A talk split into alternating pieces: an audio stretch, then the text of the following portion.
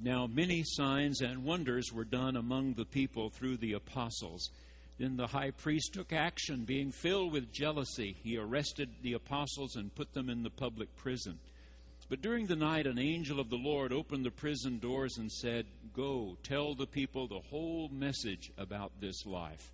And when they heard this, they entered the temple at daybreak and went on with their teaching. Then the captain went with the temple police and brought them, but without violence, for they were afraid of being stoned by the people. The high priest questioned them, saying, We gave you strict orders not to teach in this name. But Peter and the apostles answered, We must obey God rather than any human authority. The God of our ancestors raised up Jesus that he might give repentance and forgiveness of sins and we are witnesses to these things, and so is the Holy Spirit, whom God has given to those who obey him. This is the word of the Lord.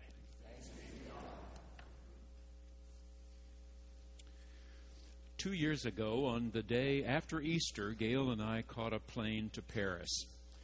We didn't really intend to spend much time in Paris. We've been there several times before. Instead, we intended to see as much of France as we could for almost three weeks by train. Gail knows, having traveled with me all these years, that I just can't pass a church without going in for at least a few moments. I love to see the big, beautiful cathedrals, but I'm also touched by the little village churches as well.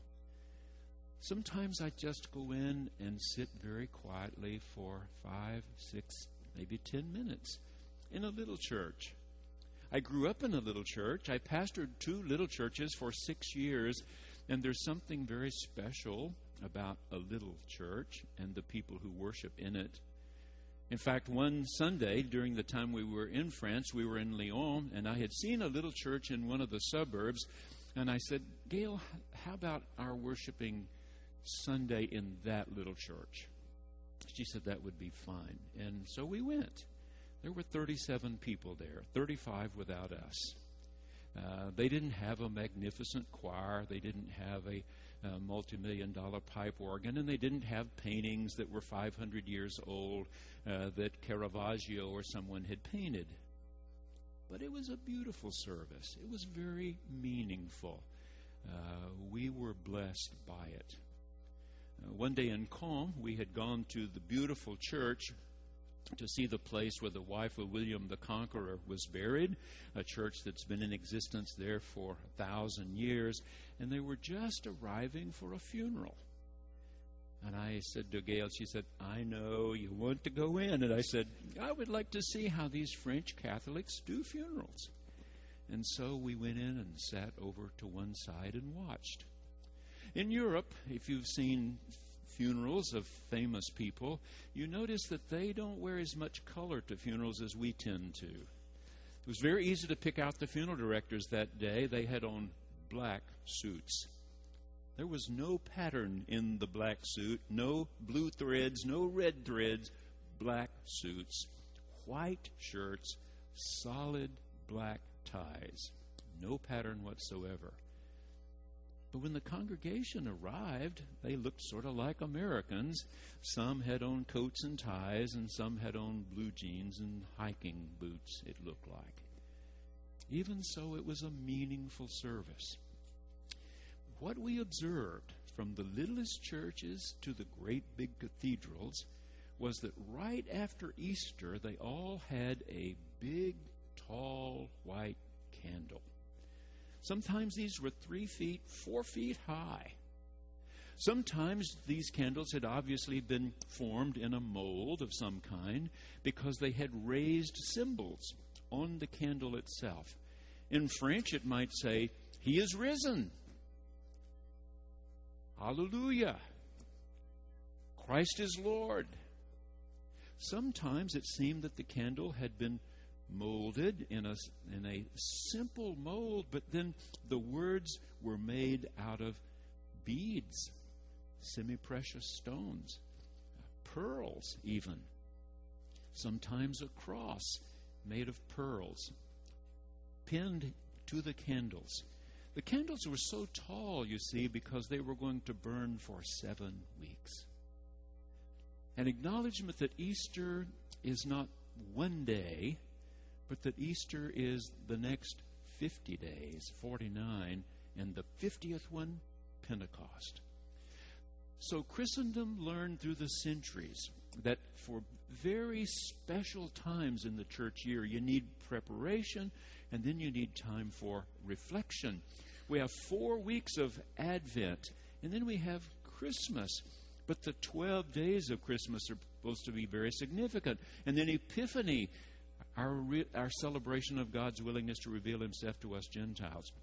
Then we go into 40 days of preparation for Easter, and then we're supposed to have 49 days of reflection on what did all this mean? So our text, our hymns, our anthems are going to be from text having to do with what happened after the resurrection. Let's look at today's text. The first thing we need to remember is that Luke and the other writers in the in the Christian scriptures are far more careful to differentiate between the main body of the Jewish people and the leadership in Jerusalem. We Christians have not been good about this. For 2,000 years, some Christians have screamed and ranted and railed at Jews and called the little children on the way to school or on the way home from school Christ killers, that sort of thing. It's happened for centuries and centuries because priests, ministers, educators did not point out how carefully these writers were differentiating between the people and the leaders. In this text today, Luke uses the word laos over and over, from which we get the word laity, of course. The laos could not get to him in large enough numbers. They pressed in now on the disciples the same way, hoping even the shadow of Simon Peter or the others might fall on them and their beloved would be healed their lives would be changed. The leaders were creating a lot of problems, but not the people. Just as Luke, in describing the crucifixion of Jesus, said, the laos, the people, stood silently watching, helpless in the face of these Romans who were crucifying Jesus. The leaders ranted and raved and scoffed at him, but not the people we must be very careful to know that these throngs who now push in to see and hear the apostles are Jews. They are Jews. And so Simon says again, the God of our ancestors raised Jesus. We had a wonderful crowd here for Good Friday services. We filled the great hall but not everyone who came last Sunday was here on Good Friday. So if you were not here, let me remind you of what happened in that beautiful service. Again, we had members of the Tulsa Symphony. We had a camerata, some of our finest uh, uh, choir members. We had the old rugged cross had been moved from the library out into the great hall and then we have as many folding chairs there as we could possibly and safely fit in. Then, with scriptures and prayers and anthems, hymns, uh, we recounted what happened that Friday. Just as we got to the end of the service, we came to a section that's called the Laments. Now, you know from the word lamentation, a book of the Hebrew Scriptures, that this has to do with weave, weeping, grieving, grieving something and expressing one's grief.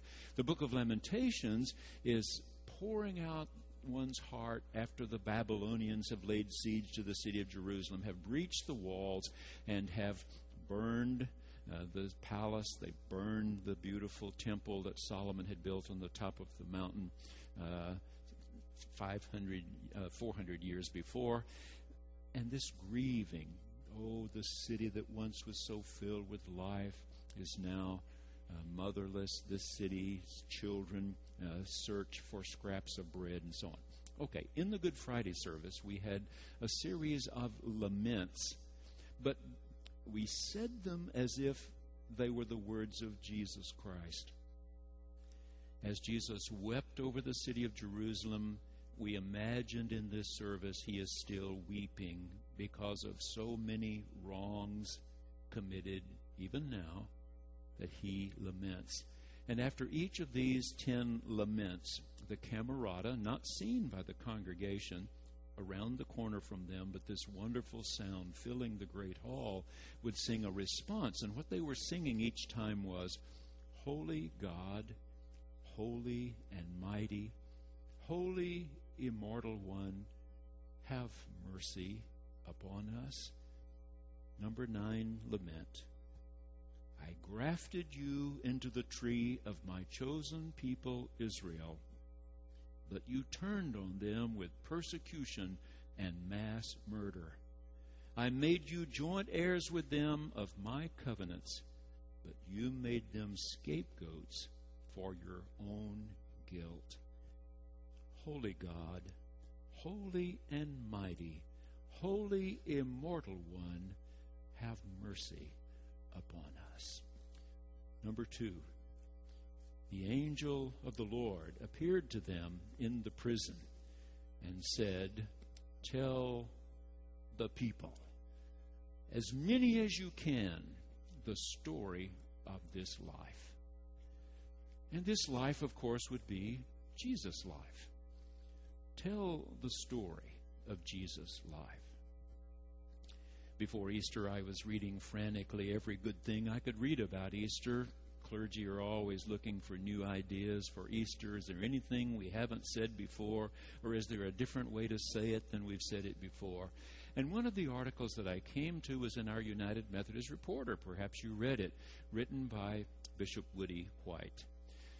I remember when Dan Solomon was our bishop, and one of the speakers that he invited to come and preach at annual conference was Bishop Woody White. He was bishop of Indiana at that point. Um, every year, the bishop gets to choose the preacher that he wants to come and preach to the annual conference. Our bishop has been kind enough to ask me to be that preacher this year. So he will preach for us on Sunday morning, and then I will be the conference preacher on Monday and Tuesday. Uh, Sunday night and Monday night, sorry. Uh, and so I'm looking forward to that. Anxious about it, of course, but looking forward to it nonetheless. I remember very well when Bishop Woody White stood in this pulpit and preached. Powerful man, an African American with a tremendous message. Well, he's now been retired a number of years and is our bishop in residence at our Candler School of Theology in Atlanta, Georgia. And in his article, he said, Once a person is elected a bishop, he or she no longer gets to preach on Easter Sunday. I've heard Bishop Hayes say that.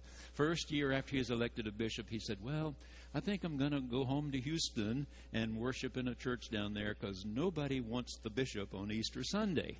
As difficult as it is to preach on Easter Sunday, every preacher wants to get to do that in his or her own church. So Bishop White was saying, You know, I haven't been asked to preach on Easter Sunday in years and years. I've been hearing others preach on Easter Sunday. And I'm really tired of hearing preachers try to explain the resurrection. I don't want you to explain it. I just want you to proclaim it.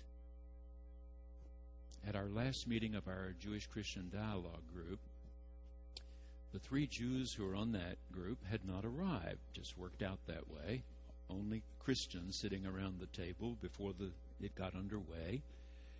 And one of these Christian ministers said, I'm still working on my Easter sermon. I'm trying still to figure out just how this resurrection took place. If any of you have any ideas, I'd like for you to help me before we get away from here this afternoon. And I knew immediately I wasn't going to try to help him. When the meeting was over, I hurried away as quickly as I can. I remember when Leslie Weatherhead, great Methodist preacher from London, tried years ago to talk about how God focused an energy beam of some sort so powerfully on the tomb that the molecules began to move around. I don't think that's my job to try to explain it. And Bishop White says that that's not that's not our job. Our job is to tell God's story and give the Holy Spirit an opportunity to convince people that it's true. That's it. To tell the story as well as we can. I told you a few weeks ago when the lectionary took us to the story of the prodigal son or the waiting father. In Dr. Fred Craddock's commentary, one of my favorites uh, on Luke, he said to clergy who are reading his book, Don't screw up this story. If you need to help your people understand what first century folks might have heard when they heard it, that's fine and good. But don't ruin Jesus' good story here. It's the best one he ever told that we have recorded for us. Just tell Jesus' story. And on the night I was being honored at SMU a couple months ago, in my response, I said, I quit reading books years ago about proof that God is or God isn't. Because I really made up my mind about that when I was 11 years old. I really believed with all my heart that He is. I've never changed my mind about that. So I don't want to read a lot of books trying to convince me that He isn't. I want to start right the way the Jews do. They don't try to argue God's existence the way the Greek philosophers did. They just start in the beginning. God created the heavens and the earth. There was darkness. God spoke and there was light. There was chaos. God spoke and there was order. And that's what I believe. Our job this seven week period is to tell God's story as faithfully as we can, as joyfully as we know how. Just proclaim God's story. Number three. So, being released from prison, they were right back up on the Temple Mount. We were there again just 14 months ago, right back up on the Temple Mount. Of course, there is no temple there now. There are two mosques there now, but it still is a very special place. The day we were there, February last year, it was cold, sort of a drizzly rain, and the wind was blowing on the top of the hill. I've been there when it's 102 degrees I prefer cold. Uh, it was it was a very interesting place to be again on the Temple Mount. There were the apostles teaching, preaching this life, as the angel had told them. And what they were saying then was that God in Christ has given you the possibility of forgiveness. You can be forgiven. Forgive comes from the Greek, the uh, German word vergeben, which means to give up. That God has given up His right to do to you what you've done to somebody else. Jesus prayed for you and me. Father, I give up my right. I pray you will give up your right to do to them what they're doing to me forgiveness. Sarah Maitland has decided the last number of years that she's trying to find solitude and quiet. She has moved alone to a, a, rustic sort of house that she's fixed up a little bit in the Galloway portion of Scotland. Bishop Paul Galloway and his family came from that part of Scotland. There are famous cattle called the Galloway cattle that come from that particular part of Scotland. It is the least densely inhabited portion of the United Kingdom today. Sarah says there is not a child within 10 miles of her, that the only people living in this remote part of Scotland are old, dying, shepherds. And they don't talk very much, she said.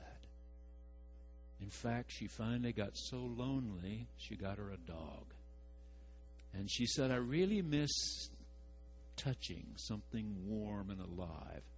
So I call my dog and I hug my dog every time I need a hug. But most of the time, she said, I'm trying to learn what it means to live in solitude because I think there are things that happen to a person when he or she gets really quiet.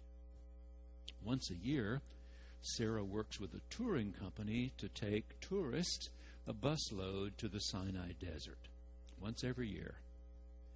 She said, We fly into Sharm el Sheikh and we take a bus from there and we come to the end of the road for buses and we get into a series of Land Rovers and we go into the desert where the mountain is that Moses saw the burning bush. The mountain where Moses ascended and came down with the Ten Commandments. That mountain. And then we tell people what we've already told them before they signed on there are no beds there are no rooms. You're going to find a place in one of these caves, sleep the best you can. We're going to be quiet. We want you to experience silence. Maybe the way Elijah did when he had defeated the prophets of Baal up on Mount Carmel, when Jezebel had seen the blood of her prophets floating in the waters of the Jezreel River and said, You tell Elijah his blood will flow in the streets. Elijah ran a hundred miles south and ended up on the mountain. There was thunder and lightning, but it was only in a the King James says a still small voice. Scholars today say that it doesn't really say voice. It really says in the sheer silence, the sheer silence, he heard God. 400 years after the death and resurrection of Jesus, after Constantine had embraced Christianity, and as Dr. Brueggemann reminded you, many people were embracing empire rather than neighborhood some people who felt called of God decided to go into the desert. The word hermit that we have comes from a Greek word which means desert. A hermit is one who goes to the desert. Finally, there were so many who did not want to be corrupted by empire and were going to the desert that the bishop of Alexandria, northernmost Africa, Basil, said to a group of these young monks, And whose feet will you wash in the desert? And one young monk dared to say, Sir, I'm hoping Jesus will wash my feet. Forgiveness. Get away from the noise. Be really silent. And see if maybe Jesus would wash your feet and set you right. They also said, God has sent us in the name of Jesus to tell you about the gift of repentance. And here, Dr. Robert Tannehill, the other scholars I read this week said, what that means is the gift of a chance to repent. Remember, repentance has to do with turning and returning in Hebrew, and it has to do with conversion in the Greek word, metanoia, to, to, to change energy going in one direction to an entirely different direction. It's a gift of a possibility. Three years ago, Gail and I were visiting some of the camps in Germany, you recall. Having seen three of the best known ones in Poland on a prior trip, we saw five in Germany. The last one, we went to Flossenburg. It was really difficult to get there. We took a train as far as trains went, then we had to ride two different buses to get to the camp at Flossenburg. But I specifically wanted to go there because it's where Dietrich Bonhoeffer was hanged a Christian. A Christian who stood up against Adolf Hitler, even entered into one of the threats on Hitler's life, trying to kill him, believing that if they could get rid of Hitler, that the rest of the killing would stop. Just two weeks before the Americans arrived to liberate the camp at Flossenburg, on a cold April morning, they walked Dietrich Bonhoeffer outside the cell, stripped him of his clothes, and hanged him. we stood at the very spot where that happened. Dietrich Bonhoeffer, who said, You know, grace is the free gift of God. But if you want His grace to deal with your sins and not with the sinner, that is, not to change you, not to turn you, not to return you to the one who created you, then you cheapen God's gift. Dr. Karl Barth was called by Pope Pius XII the greatest theologian since St. Thomas Aquinas. St. Thomas Aquinas had lived 700 years before, so that's quite a statement. Karl Barth, the greatest theologian, the Pope said, since St. Thomas Aquinas. Karl Barth wrote copiously. He was professor at the University of Berlin, 1933 34, when Hitler had come to power. Uh, all Jews were dismissed from the faculty. All Jews were forced out of the student body. Karl Barth was a Christian, and Karl Barth refused to pledge allegiance to the Fuhrer, and so he was tossed out of his job as well. He went back to his native Switzerland. He was born in Basel. He finally came to the United States in 1962 when he was already 76 years old. And at Princeton Theological Seminary one night, he was teaching. Sitting in a chair on stage, 76 and not in good health. Finally, at one point, they opened the session up for questions, and he was sort of sitting there with his head in his hands. And one of the students asked, Dr. Barth, of all the things you ever learned about God, what was the most important? And he thought for only a moment, lifted his head, and said, Jesus loves me, this I know, for the Bible tells me so. Elizabeth Templeton taught for more than 10 years at the Presbyterian Seminary in Edinburgh, Scotland, and became a part of the Faith and Order uh, Commission of the World Council of Churches in Geneva. She was asked one time, Dr. Templeton, what would you do if you were standing at a bus stop and someone said to you, Describe to me the significance of the resurrection. My bus comes in two minutes. But she wasn't willing to go quite where Karl Barth was. She said, I would say to him, Are you willing to miss your bus?